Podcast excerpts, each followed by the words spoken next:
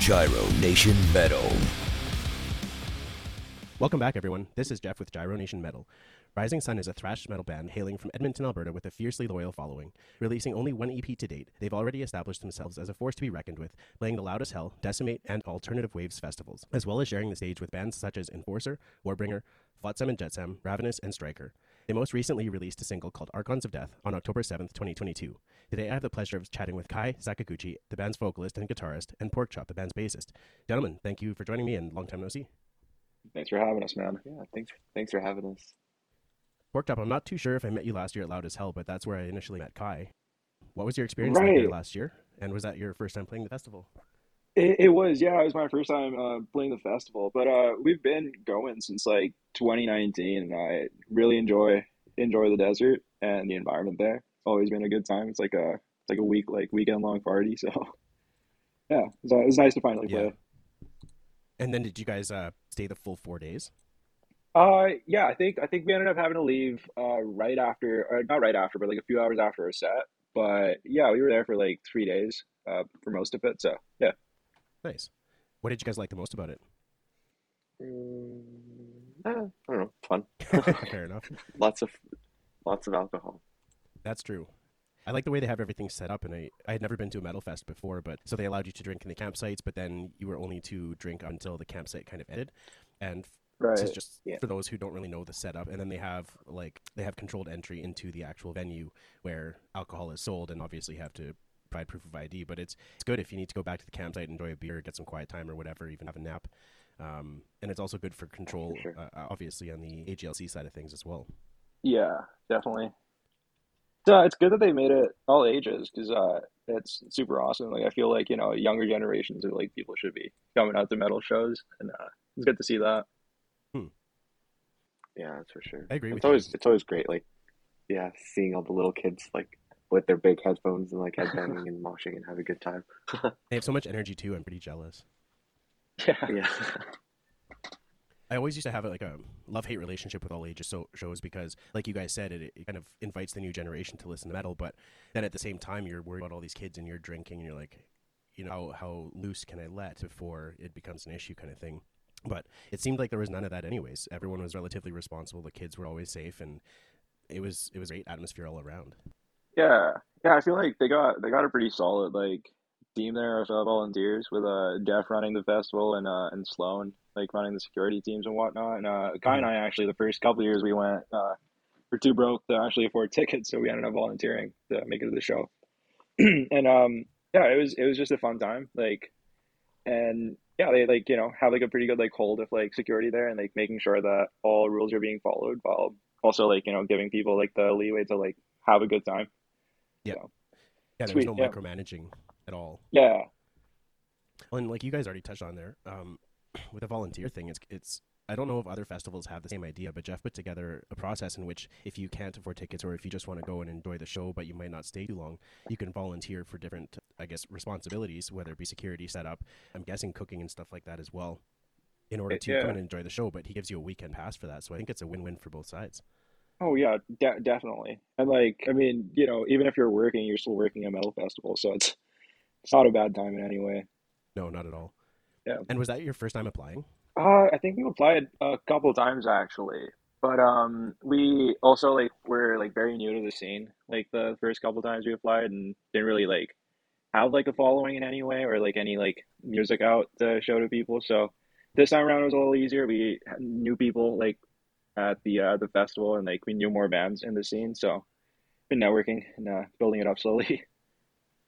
seems like even if you guys are at a festival or a show, there's there's always that um, the responsibility side of things, like not just set up and uh, take down of your own set, but stuff like networking, building those relationships, making sure that your uh, tour mates are taken care of as well. Yeah. Yeah. Yeah, I think that's one of the more more important things is like building the good relationships and connections and everything. Totally. Like you can have the best music in the world, but if no one knows you, then it's not gonna go anywhere, I think. Yeah, exactly. And did you guys apply for this year's Loud as Hell? Uh, yeah, we didn't we didn't get in this time, but I think this like, yeah, they he said there's only like ten bands or less than ten bands, like uh, that have played the festival before are playing this year. Yeah, it makes you wonder who's being invited. Yeah, right.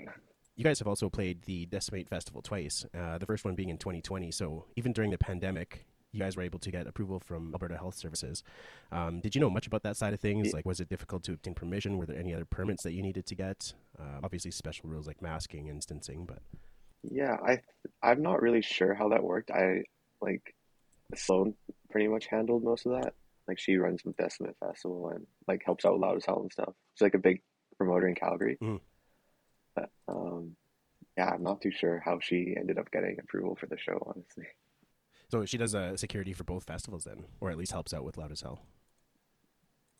Yeah, she helps out with Loud as Hell, but Decimate is like her festival, I think. Like I think she's kind of the main like figure behind it. Well, it makes it easy for Jeff to pull in a team that already knows what they're doing. Yeah, right. Yeah, for sure. Now, how did uh, a festival during the pandemic compare to Loud as Hell when everything was a little bit more free? Oh, it, it was it was it was interesting for sure because like the the crowd they weren't allowed to stand up or anything like they just had to stay seated at their tables, and like so that was kind of interesting because we're really used to like mosh pits and like trying to rile up the crowd, right? It's kind of it was a bit harder to do that I think when they're sitting. We we also had also- this. Uh, oh, sorry, Kai. Oh no no go ahead. Uh, yeah, we had this uh, glass like or plexiglass screen like in front of the stage, like I guess Yeah. like prevent like spit splashback from us. But it was uh, it was bizarre because like with all the lights on stage like reflecting off of that screen, all we could see was like just ourselves. So it was like playing in a mirror. It was really weird. yeah, it was weird. And you're not allowed to rile up the crowd, so that makes it even Yeah. worse. Yeah For some people, that might work better because if they're not comfortable playing in front of a crowd yet, it might work better if they if they're focusing on themselves, seeing kind of how they're doing. But for people that are that are looking for that energy and that feedback, it's, you can't see them, you can't hear them, and you can't get any sort of physical reaction from them. So it must have been a difficult show to play. yeah it was it was interesting. That's for sure. You guys touched on this just a little bit earlier about like the networking, building relationships, and glad that you did because I've had the pleasure of speaking with a few of your peers from the local thrash scene. On the podcast, I've spoken with guests from Hyperia, Crimson Caliber, Timo, uh, WMD. oh nice. I've also chatted with a few guys, obviously at Loud as Hell, and kind of over uh, over the past year and a half. And it seems like Alberta and BC thrash has like a very tight knit community. You guys have all played shows together, and there's it seems that there's a sense of instead of competing with each other, you're all acting to contribute mo- the most you possibly can to the scene. From your involvement, uh, would this be accurate? And do you get the same feeling in other scenes, like closeness and friendships? Uh, I I would say it's accurate. Yeah, I would for sure. I don't like. I don't really get the vibe from any other bands that they're trying to be like better than another band or something. It's all about just I don't know supporting each other. I guess. Mhm. But um, yeah, I don't know. PC, what do you, what do you think? Oh yeah, I mean we all like you know we're we're pretty like new to the scene. We've only been around like four or five years now. So like coming into the scene, uh, a lot of these like bands were like people that we like really looked up to, and uh, they just like welcomed us, you know, and like in a way like even like mentored us like into like the scene and like how to run our stuff. So like those those relationships are like always going to be like close, and like you know a lot of those people will definitely like be given credit like this band goes like anywhere.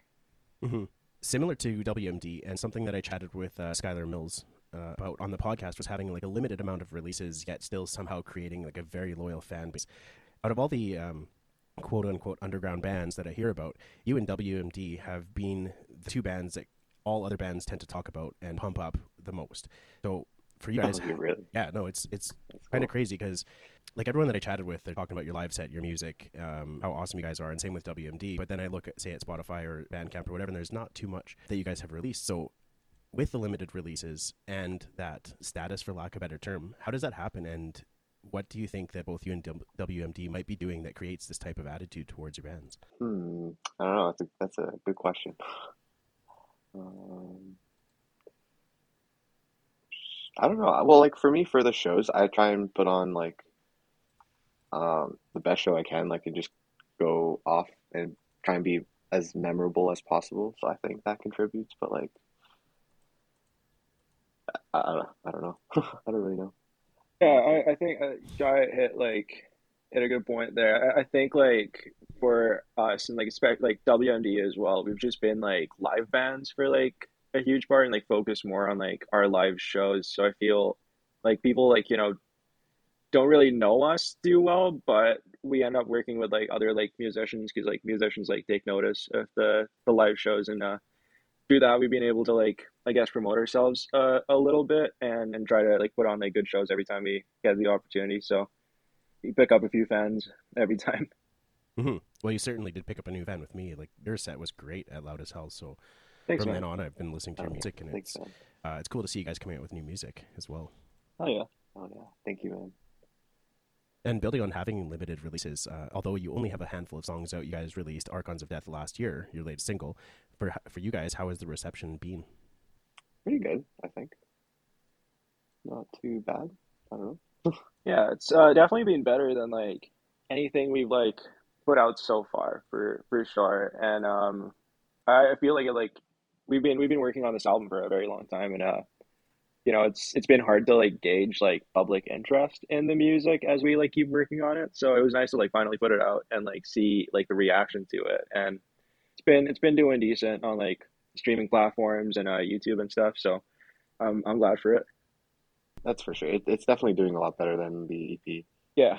And yeah, Uh, the uh, the video we put out with it, I think, helped a lot. And you guys put out the EP in 2019 there, so let me just see, April 13th. So basically, right a year after, less than a year after you guys put that out, the pandemic hit and kind of fucked everything up. Yeah. Yeah. But you just mentioned that you guys had been working on this stuff for a little bit, uh, for a little bit of time. So were you guys working on some new music during the pandemic, or is that something that has kind of started afterwards? Uh, during the pandemic, yeah, I, I would say we wrote most of the album Okay. that will be coming out hopefully in spring. Um, yeah, for sure, like a lot during the pandemic because we we had a lot of free time. So You were taking a story based approach to this new album. This was an interesting concept to me, and I read in a detailed synopsis about Archons of Death that extra dimensional beings who came to sterilize humankind as they view us as inferior or corrupt, all in hopes of our rebirth as a species. Yeah, pretty much. I also read that you that the, the album tells the story from both the aliens' perspective and humans. You cover some personal topics, so like mental health, drug addiction, war.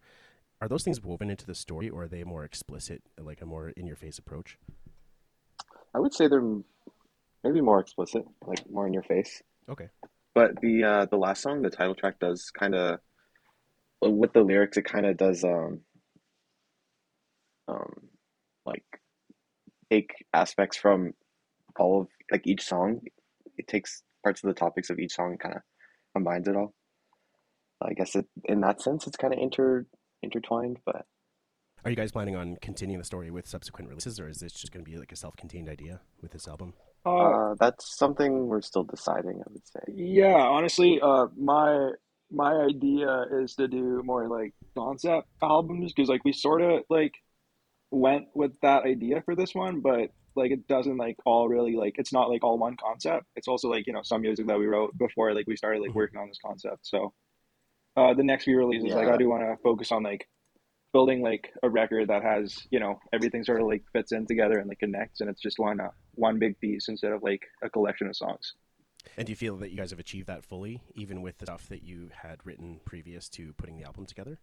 Uh, not not quite. Like I, I think I think it's still like a, a work in progress to sort of make all of that like happen and like you know work on a piece like after like we have like a concept like figured out.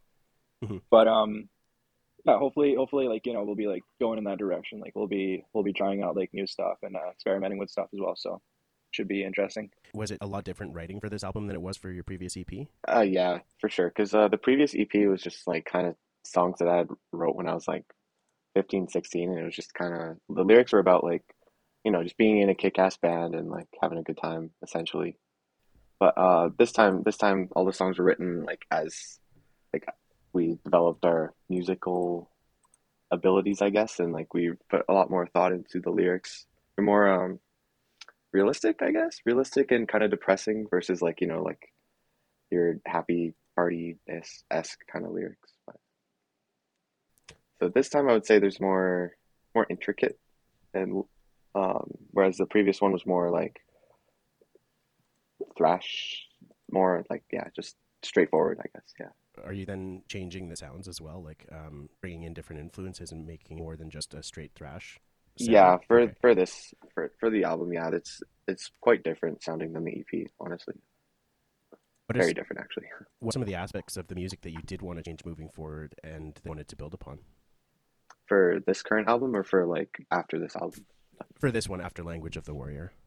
Uh, I wanted to use more like chords, I guess, like different chord voicings and uh, more harmony, more like exotic sounding scales, I guess, more like harmonic minor. Whereas before it was just sticking to like the straight minor scale and just, you know, pentatonic y type things. But this time I'm kind of ex experimenting with different modes and, um, yeah, different modes, different harmonies, uh, some counterpoint here and there. So, yeah, if that if that explains anything. Yeah, we we definitely got into a lot of uh, a lot of new tech death over the pandemic because there was just like so much time and like you know so many new genres to like find that um I feel like we ended up like picking up a lot of influences from like that realm of like metal and also a lot of like old black metal and stuff. So gonna be uh yeah very very different product than than the EP. So uh I yeah I'm I'm just hoping that it, it goes well because uh not hundred percent sure like how the how the changes will be perceived, but it sh- it should be good. I'm I'm confident. And you guys are taking this. Yeah, that's a oh, that's a good point sure. Oh, sorry. No, yeah, I I was just gonna say that's a good point. Like the the the the EP was influenced a lot by like old school thrash, like Metallica, Megadeth, Slayer, whatever, like that. But a lot of the new stuff is like we're kind of trying to mix like uh, Obscura, Obscura, like Death, Vektor, a little bit of yeah black metal like Dissection and uh, Immortal, just kind of throwing that all together with still trying to maintain a little bit of the old school thrash kind of thing. So yeah, I think, I think it'll be received well. It's kind of tech thrashy. That's kind of what we call it: tech thrash, progressive thrash. Obviously, you guys are taking like a science fiction approach to this story. So, what are some of your main sci-fi or apocalyptic influences in relation to your writing with this new album? Movies, I guess. I know P- PC's a big fan of uh, 2001: Space Odyssey. Yeah, man, I, I don't know how many times I've watched that movie in the last like few years, but uh, I, I think like a lot of the uh, the concept for the album like came from just me sitting in my bedroom like high on mushrooms or acid, just like watching this movie over and over again. Oh, that's uh that's what it is. Like also just you know old, old school like metal. Like there's a lot of like interesting like sci-fi stuff going on. Like maybe not like very like explicitly, but a lot of the album covers are like very inspiring in, in that way. Yeah, like Interstellar was a big movie for me personally too. And uh, Vektor Vektor's album Terminal Redux is like a concept album about like traveling through space and stuff. So that was also a really big influence. A lot of Obscura's stuff too is all like space space themed. So yeah, I don't know. Just kind of copying our mentors, I guess, or the people we look up to. But You guys also worked with Brandy Black on your artwork for Archons of Death. Is that going to be your album cover as well? uh, no, we have a different artwork for that one. Uh, the album artwork is really 2001: Space Odyssey uh, influenced. I would say. Okay. And did you work with Brandy on that one too? Uh, no. It was um, a guy named Josh Josh Hayward, I think his name was. Uh, he he we found him on Instagram. He does like a lot of um, space themed kind of like just artwork that he sells online. And we just were really we thought it was really awesome, so we hit him up and yeah, he was we are fortunate enough for him to do the cover for us. But uh, yeah, I don't know. I don't know what happened to that guy because like since after he gave us the cover and we paid him and he kind of just disappeared. So we were just like, huh, I don't know if he's if he's okay or like what happened to him. I don't know. Just all of a sudden? Yeah, but like no, he just haven't seen him on social media since like 2020 or something. So I don't know. Oh, Jesus. Yeah, hopefully he just dis- deactivated, but I don't know. Are you guys able to say much about what the cover entails?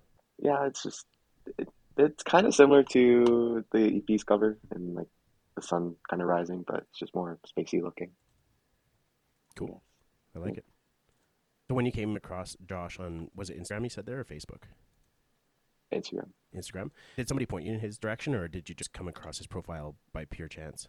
No, we just we it was just lucky, just found it. I I like I've been into like weird sci-fi art page and there's like a ton of them on like Instagram, so they keep popping up in my feed. And this guy's like just popped up one day and I saw his stuff and it was like pretty impressive. So figured we'd go with him. Was it pretty easy to work with him? Uh, yeah, yeah, he was very receptive and like very like accommodating of all our requests. And uh, there was a couple of changes that we wanted to make from like the first few drafts and stuff. And yeah, it was it was great. Like it was a good time working with him. Did you have a concept in mind, or is this something that you worked on together? Hon- Honestly, it Kind of was together, I think. But yeah. We we had like a bunch of different like ideas in in mind, but he sort of like made them like a reality, I guess. So I'd, I'd give him like more credit than than us because we just sort of pointed out like you know different influences and stuff that we wanted in it. So. Moving back into your guys' like musical history here, Kai, when did you seriously get into writing lyrics, and did you have previous background in writing? lyrics, um, I don't know. I I guess I started writing lyrics when I was like 12, 13, 14. I just thought it was cool. I was I would be in like math class, and instead of doing my math, I would be writing really bad, cheesy lyrics about war or something. No, I was always into writing. Like, uh, I usually English was one of my best classes because I like to write stories and stuff, poems and stuff. So I don't know, just always liked it. Have you ever felt restricted in writing lyrics because of the amount that you can fit into a song versus writing a full story? Mm, yeah, I guess sometimes, depending on the song, I would say. Sometimes I feel the opposite, where it's like, hmm, I feel like I've I've already finished this the lyrics, but I still have like half the song to write lyrics for. But yeah, other times it is for sure that like I have there's too much lyrics. Okay. For both of you guys, were you guys a fan of metal before you picked up your instruments? And when was that when you guys first started getting into guitar and bass, respectively? Getting into metal. Yeah, were you guys a fan when you guys picked up your instruments already? Oh, And when did you guys start learning? Um, yeah, I I was a fan before I played guitar for sure. So I think I started when I was like 10 playing guitar. And then I was I was into I don't know, I was I was really into Nickelback as a kid. When I was like five or six. So but then uh that kind of switched to like DragonForce and Metallica and I kind of just went from there. And then yeah, I got an acoustic guitar and learned Sunshine of Your Love and that was it. no, it's a good switch to make. Yeah, I was also really into uh Guitar Hero. That was a big influence for sure. I keep hearing that more and more. How did you guys learn your respective instruments, and um, how do you guys continue to push yourselves as musicians? Uh, I'm I'm actually very very new to bass. I played guitar for most of like my teenage years. I, I started out when I was when I was 12, and uh, I was uh, I think 17, like going on 18. I I met Kai, and he already had another guitar player in his band. So he said, "Hey, if you want to play bass, like you know, you can play bass, but can't play guitar." So I, I rented out a bass from Long McQuade and just just started doing it, and uh, it's slowly like developed like definitely like over the years I've had to like unlearn a lot of like technique just because I I didn't like get into the instrument like knowing how to play it in the first place. Like I was like playing it like a guitar for a very long time. So it's been sort of like a process of like uh, I guess like going back to the basics and like learning how to like actually play it the right way and like voicing it, you know, in like a in a smarter way than just like following like the guitar like lines throughout the song. Have you ever learned from any teachers, any formal education, or mostly self-taught? Mm, No, no, just just all uh all self-taught. Like I had a lot of time on my hands uh because uh, I immigrated here from India when I was uh 13 and my family didn't have a not enough money to spend on entertainment for me. So we didn't have a TV or a, a PlayStation or nothing like that. I just had a $60 guitar that I found like at a really shitty like pawn shop and a shitty really like shitty amp. So I, I was kind of forced to get good at it. Honestly, I had nothing else to do. Pork chop, you said you moved from India. That's that's right. Yeah. Uh, where did you live? Uh, I grew up in like many different places in India. My dad was in the Navy, so we were always moving uh, wherever he was like working. And uh, I, I grew up in like Delhi, and uh, uh, I was born in Mumbai. Uh, it was like the last place I also lived before I ended up moving to Canada. And what made you move over here? Uh, I think my my dad was just like up for like retirement, like after like 20 years of service, and um, I think he was just like like not really like down to like you know compete and like really live off like a like a pension. He wanted to do more, I guess. So he tried to chase the American dream. I guess the Canadian dream, but yeah. How was it growing up with somebody um, related to you in the military? And the reason I'm asking is because, like, over here, it seems like there's a lot of admiration for soldiers and there's a lot of respect for the military. for the most part. Right. I don't know anything about the Indian side of things. So is that similar over there? Oh yeah, they're they're like insanely insanely proud of their their military. Like uh, I'm actually like the first like generation in my family that hasn't gone into the military, so it's interesting. I don't know exactly what like everyone else thinks about that, but they're still proud that I'm I'm doing music. But uh, yeah, no, it's it's like it's it's well respected there, and I, I feel like uh, because it's like such a populated country, and like everyone has to compete for resources so much. Like being in the military, like you know, puts you like at a different level of comfort than others because like a lot of like your basic needs are taken care of, and uh, you know the community like around like the military, like whether it's like you know the families of like servicemen that are like living together helping each other out or like just like the uh, the government itself or the military itself like you know setting up programs for like servicemen and their families. So there's always like stuff going on, and uh, for the most part, I honestly don't remember leaving like the military base in India because uh, everything like most of my life like was just in there, and everything was there for me. So you lived on the military base. Was it only the one, or did you live on multiple bases? Uh, m- multiple. Like wherever we moved, we were in the uh, military area, so it's like always like high security. But um, that was also nice because like in, in a way, like at a it, at a dangerous time in India when a lot of other kids were like being forced to like stay indoors because there was like violence outside. Like, you know, I got to grow up in a way where like I was free to just be a kid, like, you know, go around, like be stupid. So it was it was nice in that way. And I'm just guessing because of the high population, it's not as packed on the bases. Yeah, yeah, for for sure. When you came over to Canada, what were some of the biggest differences that you noticed, and how did you adjust to um, a different way of life? Uh, I mean, there's definitely a lot of like cultural differences for for sure, but I feel like in a way like it's it's easy to like access like culture, like it's very it's very upfront versus um like in the East, like you know we don't really see like a very like accurate like portrayal of culture maybe. So like a lot of like documentaries and like TV shows. I I know like film isn't really an accurate like portrayal, but I feel like just like getting into that, like I sort of like understood a lot of the culture like coming in or even like being here like learning learning stuff from like people and like just the the programming and the culture like there's a lot of bands that i'd actually never heard of because they only get played in like canada or like because of the uh, cbc like rules like they get a lot more airplay in canada so that's been fun like just finding new art and new music that i'd never like known existed before I know that there's a bit of a metal scene in India now, but how was it when you lived there? Or did you even know about it? Uh, I was honestly too too young to actually go out to any shows and like really experience the metal scene. But I have I have good friends now that are, are still doing that. Um, Sahil Makhija from uh, what's that band? Uh, Demonic Resurrection. He's a he's a good homie and uh, he's been doing it for like 25 years now. Like that dude like is like Indian metal. he's the he's the only like big name that I can think of there right now. Just put out an album last year. Cool. Yeah, yeah, yeah. Uh, he's actually doing a lot of solo work as well. He uh, he's putting out an album and he's got a bunch of like different like artists on that. He's uh got uh Forrest from First Fragment playing bass on that as well. So Oh, cool. gonna be gonna be interesting. Yeah. It seems like with a lot of other countries, like across the pond, will say that they have a rich metal scene. It's just that we don't really know too much about it because I guess until Yeah. recently everything's been so fucking restricted.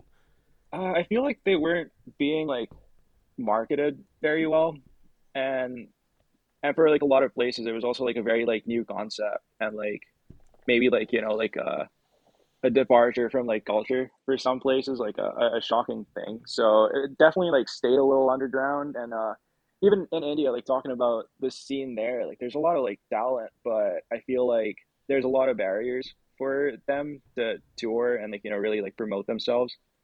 So it sort of like stays like isolated there, and uh, a lot of people end up like giving up before they actually get recognition, which is unfortunate. But um, hopefully that'll like change slowly with like more people getting into it, the new generation coming in, and uh, you know there's like more metalheads there now than there was ever before. So hopefully things will change. And especially with the internet, you think they'd be able to get more exposure by this point, but it seems like they're starting to, which is nice. Yeah, definitely. And then I have to ask, so where did the nickname come from? Man, I, I have no idea. I think I think somebody started calling me that in high school, and like when I started playing music, I was like introduced to everyone through like someone I met in high school, and that's like just what he knew me by. So kind of got like wildfire, and now like most most people just know me by that nickname. I'm just going with it. And so, Kai, this is an assumption on my my part, but uh, you have a Japanese background, correct? Half Japanese. Were you born in uh, My Japan? or dad. Canada? Oh no, I was born in Canada. Oh, okay. I, I guess my parents had a yeah, unfortunately, but they had a big debate before they, because they like I I don't know. I guess my mom was pregnant in Japan, but they they ended up just coming back to Canada. Like Japan is a great place to visit, but it's not really a good place to like work and live in because the working conditions are really hard. I guess stressful. yeah. So There's a It- concept, yeah. and I can't remember what the term is, but they basically talk about how they they work so much and have like two hours of sleep every night. they basically sorry. I also read on the news there that they're starting to pay a certain amount of people to move from Tokyo into rural areas, like giving could be oh, wrong on really? these, but something like ten thousand dollars per child and like three thousand per adult or something like that. Oh. Yeah, because I guess they just want to people out in the in the country so they can start uh, making more food and making the Yeah, I mean, Tokyo is pretty- dense-. Yeah, it's it's like one of the most uh like dense cities, I guess, for how how big it is and how many people there are. Small Because like mountainous Japan, too. Japan, yeah, it's like it's smaller than Alberta, right? But you you've got like 20 million people there or something, or no, more than that. I don't even know how many people. Do either of you go back and visit your um, home countries? I guess, and I, I what I mean by that is your family's home. Oh yeah, sorry, 120 million people in Japan, not 20 This million. Right. 20 million's Canada. But um, yeah, I, I go back. I haven't gone back in a while. I think last time I went was like 2018 or 2019. But like, yeah, my, Mhm. I, I, my, my grandparents are there, and I have like aunts and uncles and cousins and stuff. I, I usually visit them. Yeah, yeah. I was actually in India uh, all through December uh, Nice. 2022, so I just got back pretty much. Uh, yeah, it's it's it's always fun to go back because uh, it's it's a lot cheaper for me to like visit there. Mhm. So uh, the dollar just like stretches a lot farther, and uh, it's very comfortable. But um, getting there is like expensive, man. The the plane tickets are crazy, so you know I have to limit myself to a visit maybe like every two three years. Well, and then you have to take such a long amount of time off too, because going there for a week doesn't make any sense. Yeah, uh, exactly. Yeah. Yeah, even even like a month, like I just end up like, you know, running around from like city to city trying to catch up with as many people as I can. So ends up being pretty hectic. Hopefully, I'll find a time in my life where I can just take six months off and just go just go hang out there for a bit. That'd be nice. And to have a bit of a vacation, it seems like you might come back more tired than when you left. Yeah, yeah, for sure. What are some of your favorite things apart from visiting family about going back to those countries? Uh, Ramen. Okay, ramen. Yeah. nice. yeah, I, I gotta say the the food in India too is just it's spectacular. So like every everything there revolves around food. Like doesn't matter what the activity is, there's eating involved. So go back there and I put on like enough pounds to shed off for the rest of the year here. Pretty nice. I'm wondering, Porkchop, do you know of any places in Calgary or Edmonton that actually provide Indian food that is similar to what you find back home? Oh man, I I've been trying to look myself, honestly. I I'll have to ask my parents and get back to you about that one because uh they definitely have a couple places, but they're they're rare. I know I know one place in uh in Edmonton, Savoy's on 34th Avenue. They're uh they're a good spot. They got some cool like South Indian food. It's Mhm. pretty pretty authentic. Like uh people there are good too. Like I've uh, known that family for a while, so definitely recommend that place. Definitely check it out next time I'm up there. Hell yeah. Moving into a little bit of your guys' personal musical tastes, do you guys have any genres that you generally gravitate towards or any genres that you don't listen to at all? Oh yeah. Uh, towards yeah, metal. I, I'm also really into classical music. Like I like it. It's pretty good. Like Rachmaninoff, Mhm. Beethoven, uh, Tchaikovsky. Uh, like I don't know. I guess they're pretty like the pretty common ones, honestly. But uh, I like some rap too. Like Eminem's cool. Dre's cool. Yeah, I don't know. PC, how about you? Oh, I I fucking love funk, man. Like the the, the old stuff is is really good. Like um, anything that that George Clinton has ever touched, honestly, like Funkadelic, Parliament, all his solo stuff, and uh, so many other musicians from like that that collective as well. That just like put out so many good albums, and like every time I feel like I've run out of like music to listen to by those guys, I find another new project that they are somehow involved in. So it's pretty uh pretty sweet. Uh, other than that, like I'm into yeah, just just everything. Honestly, like I, I listen to a lot of a lot of different music. Uh, go through like a lot of different like albums like daily. Uh, a lot of old rock and roll, a lot of old rap, like mo mostly old music. Uh, but for like new bands, I, I really dig uh King Gizzard and the Lizard Wizard. Like aside from like a lot of modern metal bands. I know you've probably already touched on them a couple times there, guys. Um, but currently, who are some of your favorite bands? Mm, First Fragment's probably my favorite right now. Joyce? First Fragment, uh, Obscura, Vektor. I think. I, recently, I've been starting listening to Revocation because PC's been listening to them for a bit. And he kind of got me into them. But um, yeah, First Fragment's definitely my favorite. I, their their album, the newest one, Glory Glory Eternal, or however you say it. I listened to it like 400 times according to my Apple Music statistics last year. The entire album 400 times. That's crazy. Apparently, I don't know. I don't think I don't think that's accurate, but I don't know. It's just what it says. Yeah, we actually got uh, LeFou from First Fragment to record drums on our album, upcoming album. Nice. And so is that uh, is that just a guest spot, or is that something you're moving into using him more full time? No, he's he just did the album. I don't think he will join us, unfortunately. I, I don't know. I never actually asked if he would, but like given that he lives in Montreal, I kind of figured probably wouldn't happen. So then I'm just looking on the metal archives here. So with Josh being the drummer, is he still the drummer, or is he not part of the band anymore? Uh, he's not. No. Okay.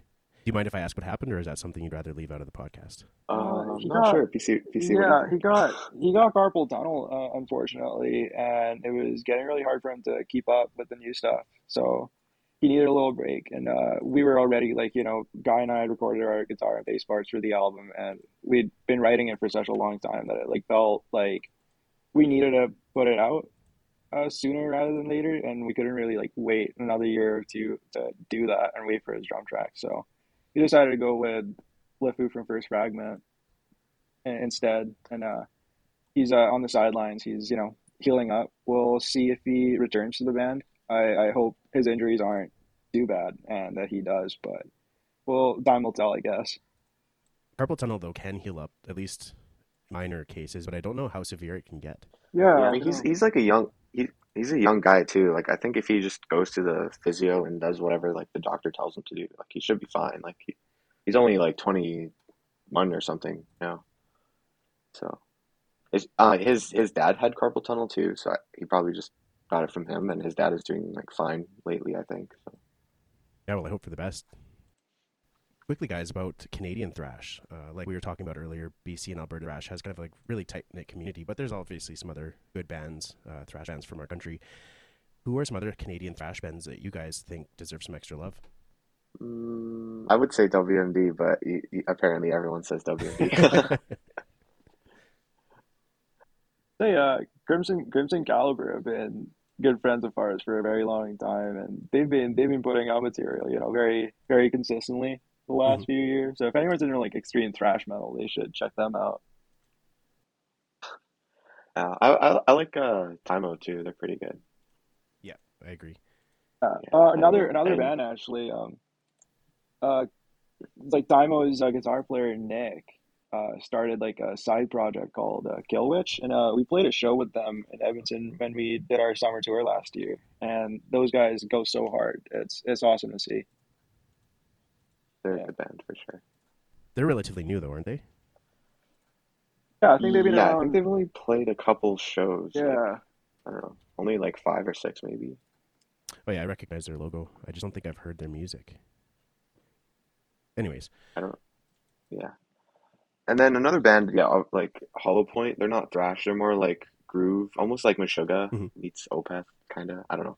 They're they're really good. Obviously, they they beat us last round. So, and like we we we went on tour with them all summer, and they just like killed it every night. yeah. Those guys are honestly one of the one of the tightest bands that I have seen in the scene, like in a, in a very long time. Yeah, and I I think that like they should be a lot more well known than they are. I think. Yeah. Because they're definitely one of the best bands in the province. I would say. you said they're one of the tightest bands that you've seen in a long time. So, as a musician, when you're seeing a band live, what do you guys kind of look for? Like for me, it's it's just like the whole thing and the sound, but I can see you guys mm, possibly paying attention to different things. Um, yeah, oh, I guess I also look for like the whole thing, but when we say that they're tight, like I, I, they they use a lot of different polyrhythms and like different um, time signatures, and you can like when you try and bang your head, like it's kind of difficult to follow the the like follow it with your head, but like everyone on the stage is playing the same thing like perfectly like in sync with each other, so that makes it really impressive. I think because it's uh, a lot of odd signatures and everyone's just like like super tight. I don't know. Okay. Uh, yeah, the the consistency of like just how how well they play like throughout their set is is very impressive because like like I said like with all those like intricate like time signatures and stuff, it's just like hard to have every single member of your band like you know following along all the time. And a lot of bands like you know have like at least one or two slip ups in their set. Like it, it doesn't like you know like seem obvious like to the crowd, but it does it does end up happening like every set to, to most people. But these guys like I've I've watched them and I, I haven't seen them fuck up once, so uh, I'm I'm pretty impressed with them. Yeah. And like most bands are usually playing like straight four four riffs, and these guys are doing like five four over four four or something. So it's like, yeah, they're really good. Awesome. I'll definitely check them out. Yeah, I think they're they're working on an album too. So Okay, sweet. Yeah, because there's I'm looking on Spotify here and I can't find them at all, so they must just be their Bandcamp for now. yeah, their album got pushed back, like like many albums, I guess. Oh, that's frustrating. I'll have to do some searching a little bit later. For anybody looking for your guys' music, where's the best place for them to find it for you guys? Um, anywhere, I guess. Probably Bandcamp is the easiest to find, but it's also on Apple Music and Spotify and every streaming service. YouTube is probably also easy. But like the thing is, our name is kind of like Rising Sun. There's a lot of Rising Suns on YouTube and stuff, so that was might have been a mistake on our part with the name picking. But you, if you search the song name, you'll find it. Well, gentlemen, I want to thank you for joining me today, and uh, thank you so much for taking time out of your busy schedule, especially with playing a show tonight. Thanks, man. yeah, thanks for having us, man. Yeah, thank you. And hopefully, we'll see you this year at Loud as Hell. Oh yeah. Yeah, Definitely. hopefully we'll we'll do our best to make it out. It's always a good time seeing the the metal family. Thank you for tuning in, and we will see you next time on Gyro Nation Metal. Please don't forget to like, share, and subscribe. The podcast can be found on Twitter, Instagram, and Facebook. If you would like to support this podcast, please consider checking out my Patreon. Thank you.